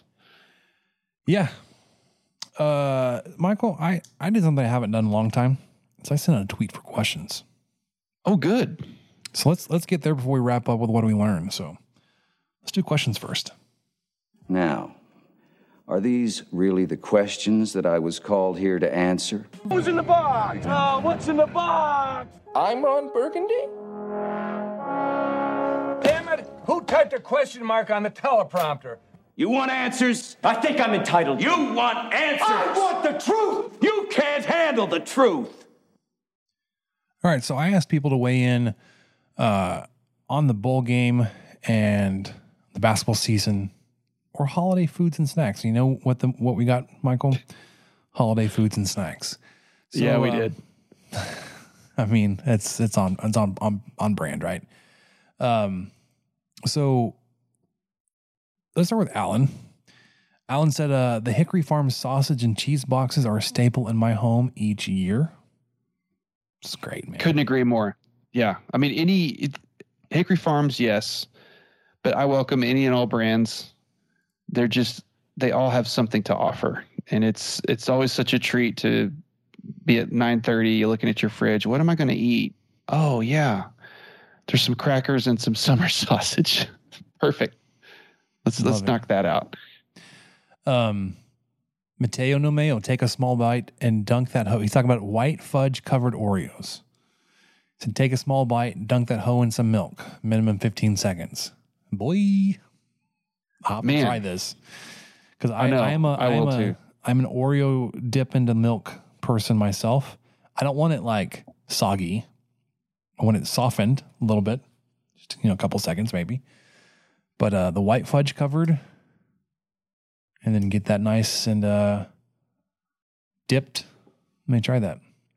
Yeah, well, and I, I like the the tip of getting the small bite so that it penetrates the cookie a little bit. You get some you get some milk absorption in that cookie. It's Yeah. nice. It's probably it's probably going to make that milk taste pretty good too later. And then uh, you weighed in, Michael. I sure did. and I, I again, if anybody needed some evidence on on how to cancel Michael, this next point is your next bit of ammunition. Michael, what, what did you say? I said fruitcake is good and should be cherished. No. This okay. No. Full disclosure, this is this is a very new concept to me, and we're talking maybe ten days because someone sent my mother-in-law some um, fruitcakes from Collins Street Bakery, which is in Corsicana. the world famous one that everybody gets a fruitcake of, and they have the Yeah, the box. I- Everybody knows the box. yeah, and the guy that embezzled seventeen million from him a few years ago, that made the news and all that. So anyway, they're they're well known. This is kind of their thing. And so my mother-in-law got sent these. They're called petites. And so if you could picture basically sausage ball size and shaped little fruitcake bites that are then covered in a delicious glaze. And so she got sent these because I think they thought she liked fruitcake and she really doesn't. And so she asked me, Well, do you like fruitcake? And it was kind of one of those loaded questions And I was like, Well, I don't not like fruitcake. Say, well, I've got the It's I've got these here, you know, Not really. yeah, fruit. maybe. You can, yeah, Uh, she said, "Well, maybe you can take them to your office or something." And I was like, oh, "Okay, yeah, okay, sure." And I try one, and I was like, "Okay, this is really good." And I I, I ended up still taking well, not as many because I ate a lot of them, but I still took quite a bit to the office just so I would quit eating them. But they're just they're called petites from Collins Street. They've converted me, Spencer. They they're just like a sausage ball fruitcake just a little mini one. It's got the perfect texture you want. It's like two bites. Excellent.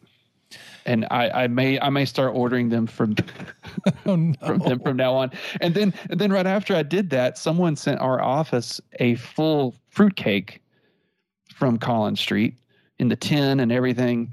And I had a piece of it today. And I really enjoyed it. But I will admit, the little petite, the little bite, that was where it was at. That's just the exact amount you want. Get you a little coffee. Yeah, fruitcake, man, it's coming back. I'm bringing it back. Who's coming with me? All right. Um, why? I've never ordered a fruitcake. Uh, I've I've had I've had some at my mom's house. Like she either got some or bought one herself.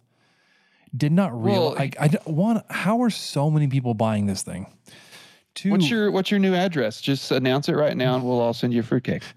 just like inundated with fruitcakes. One which would which would be uh very nice of you guys because these are thirty six dollars a piece.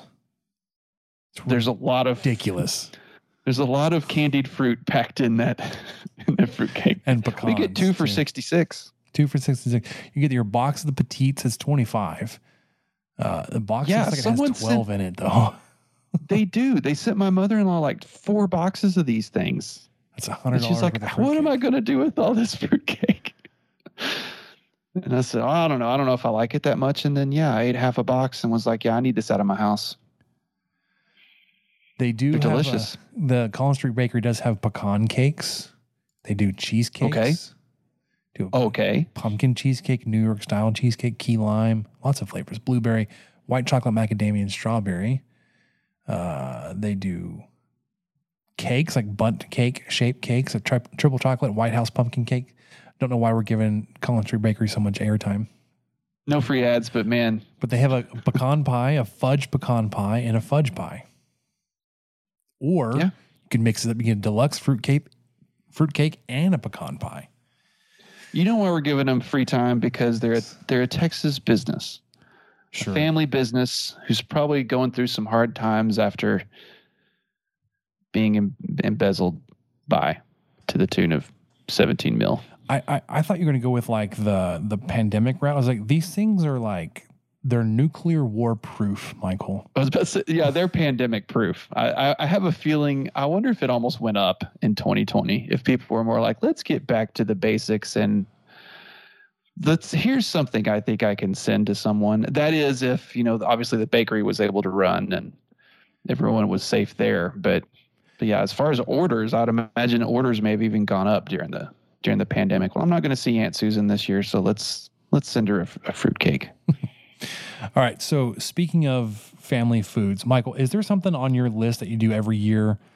Uh, snacks, treats, desserts. Uh, I- I'm not talking about like your Christmas meal or like a like a, hol- a special holiday meal. Is there something that you guys like?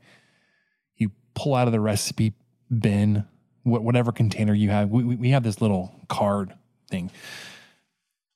I- Is there something that the the McDonald House are there, are there go to items for the holidays? There, not as many as I thought because I I did try to. I thought, okay, perfect. I'm I'm, I'm sure there's a ton. Um, and you know what? Most a lot of in our house, there's not a ton, but my mom will still do. Uh, she'll do like her own Chex Mix Mm. with Worcestershire sauce or something, and and you know roast it in the oven, and so she'll kind of make her. You, you can also smoke that bad boy. Oh yes, I've done smoked pecans before, but not not like the full blown Chex Mix, and so she'll she'll still do that, which I really enjoy. You know, it's got pretzels in it and whatever else she can find. I think it's kind of different every year, which is great. And um, something that my grandmother or her mom made too is peppermint bark with um oh, I'm completely losing it. It's not white chocolate, it's it's not Eagle brand. Maybe that is what it is. Isn't Eagle know. brand the the milk?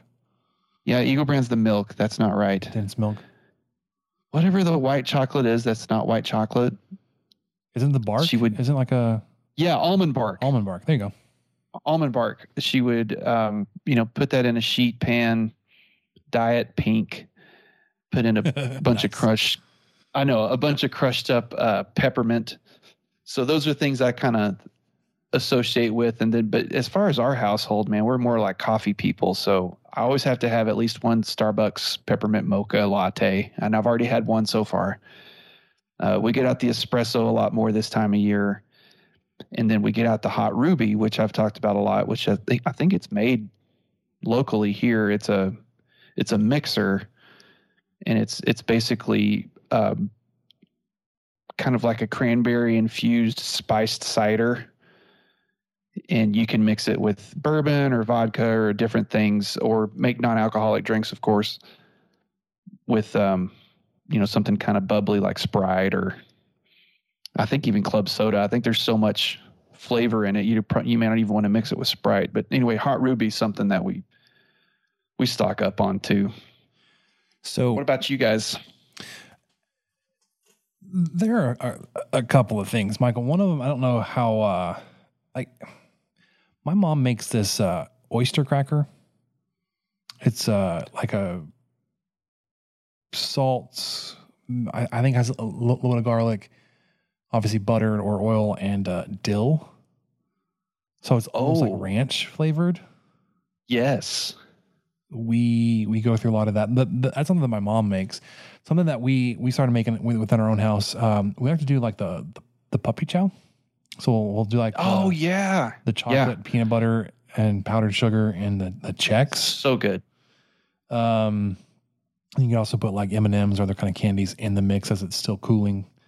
Um, my mom makes a really great like Texas style chocolate sheet cake, and only only usually during the holidays. So that's usually uh, a staple that we have to have. Um, and then it's it's almost like reserved for parties, but like I, I've seen so many so many recipes on TikTok lately. I, I want to try to make like a good sausage ball. Man, that's a great point. Um, yes, you know we do sausage balls, and, and it's kind of interesting. When I talked about those fruitcakes, kind of looking like them, but yeah, that's probably one I would add after kind of thinking about it more and hearing what you said. And then another one I would add is, I don't know what you call it, but those you take some saltines and you put them in a bag full of melted butter and or olive oil or whatever kind of fat you want to use and then spices and stuff Mhm. And then so it, you you get these really great flavored saltines and i know there's a hundred different way to make those i think that's that those get kind of brought out around Yeah. our house this time of year too Mhm. but yeah the sausage balls man that's something my wife will make on a just she'll just have in the freezer and we'll pop them in the air fryer you know i mean not all the time but any time of year she'll just make sausage balls and every time she does it i'm just like this is one of the best things ever created so it's, it's such an efficient vehicle yeah. So if you guys have any anything that we need to, to check out or add to our list, uh, let us know. I'm always open to trying new things. Uh, you know, we're Samantha and I've been married for 11 and a half years now. We're still looking to add and, and kind of build our, our family traditions. We're we're getting close enough to where we're going to be doing our own like our own holiday stuff. Like this is the first one of the first Christmases that I can, I can ever remember that we're not going to be at my mom's house or at my grandparents' house. We're going to be at, at our house. Now, my mom's going to come to us. Uh, so that's still you know, something's going to happen. But we're definitely looking to, to, you know, be starting our own thing. So food is obviously a big, big part of that, right? Uh, let us know. Yes. So let's uh, let's wrap this up, Michael. I don't know if everybody heard that. My uh, my battery on my phone's dying. So if we lose Michael Okay. in, in the middle of this, it could just be because the, the battery's dead. But let's wrap this up with, with what we learned. What did we learn, Palmer? I don't know, sir. I don't know either. All right, Michael. The uh, Lady Raiders had a basketball game today. Yeah, and I'll be really quick. Uh, I, I learned that the Lady Raiders have a home court advantage like you wouldn't believe on Education Day because they invite about ten thousand very excited elementary aged kids with voices that are an octave or two higher than what you normally hear in that in that arena. And every time poor Sam Houston State shot a free throw it sounded like the roof was about to blow off. Sam Houston State today man they they lost 55-68 but a lot of it was because they shot 8 for 20 from the free throw line. Oh man. and I swear, I swear it was because of these kids. So congratulations if you are a parent of one of the kids that got to go to that game in Lubbock today at 11:30. Be sure to pat your kid on the back because I think they single-handedly helped Texas Tech win uh, by allowing less than 50% from the line on free throws. Incredible. Yeah. Um, I, I I'm going to throw this out here, and, and I know I'm not alone because I, I I've seen Michael say it. I I don't want to be canceled, so I'm like I'm, I'm hesitant to say it though. We had Carol Lights recently. Oh no. I know where you're going. It's been an event I've gone to several times, and, and I've I've always like kind of enjoyed it in the moment. And it's kind of like a thing, like like almost like a rite of passage. Like you go do it just because it's it's what we we do. Um, it's, it's mm. now th- this year was a little bit different. It, it, it kicked off the the centennial celebration, right, for Texas tech You know, Did you did you go? I haven't been since I was a student. I've been twice, and each time I was like, "I'm I, I don't I don't get it. Yeah, I, I don't. I'm sorry. It's so much. I mean, if you're a student, it's one thing because you don't have to hike. But I was always a transfer student, so I always had to hike. So I had to park way somewhere else, figure out how to get there, f- eh, try to meet up with your friends, and then you stand around and you're way too far to really hear anything. And th- I don't know. The saddle tramps were walking with the torches and we couldn't even see them. And Yep. yeah, I think they did try to change it this year, but man, it was, yeah. So that, that's about all. I'm, I'm, all I don't wanna want to say too much. I don't want to say that's that's all I want to say about it. Yeah. Um, yeah, like I said, it, it kicked off the the centennial celebration. Texas Tech is starting 100 2023. Uh, you had a great celebrity guest. Wade Bowen was there. I say Wade, Mhm. Wade, great. I'm like, I'm not like a Wade Bowen guy or fan. I, I couldn't even pick out his music, but I, I know he's well liked. And it was well go. attended. Yeah. Um, but yeah, that's just uh, it's not my scene. So. All right, that'll do it for us on the 23 Personnel Podcast. Before we say anything else that gets us into hot water, we'll get you a more in depth Ole Miss preview uh, as we get closer to that game. We've obviously got plenty of basketball to get us through this December month. We got Nicholls tomorrow night, Wednesday night, and then Eastern Washington next Tuesday, which is when we will be back. For Michael, I'm Spencer. We'll catch you guys next time. Thank you for listening to the 23 Personnel Podcast. Help us out by subscribing, rating the show, and leaving a review. Follow us on Twitter at 23 Personnel, Spencer at Punt Suck, and Michael at Michael underscore LVK. Be sure to catch the next episode. And until then, guns up and let the tortillas fly.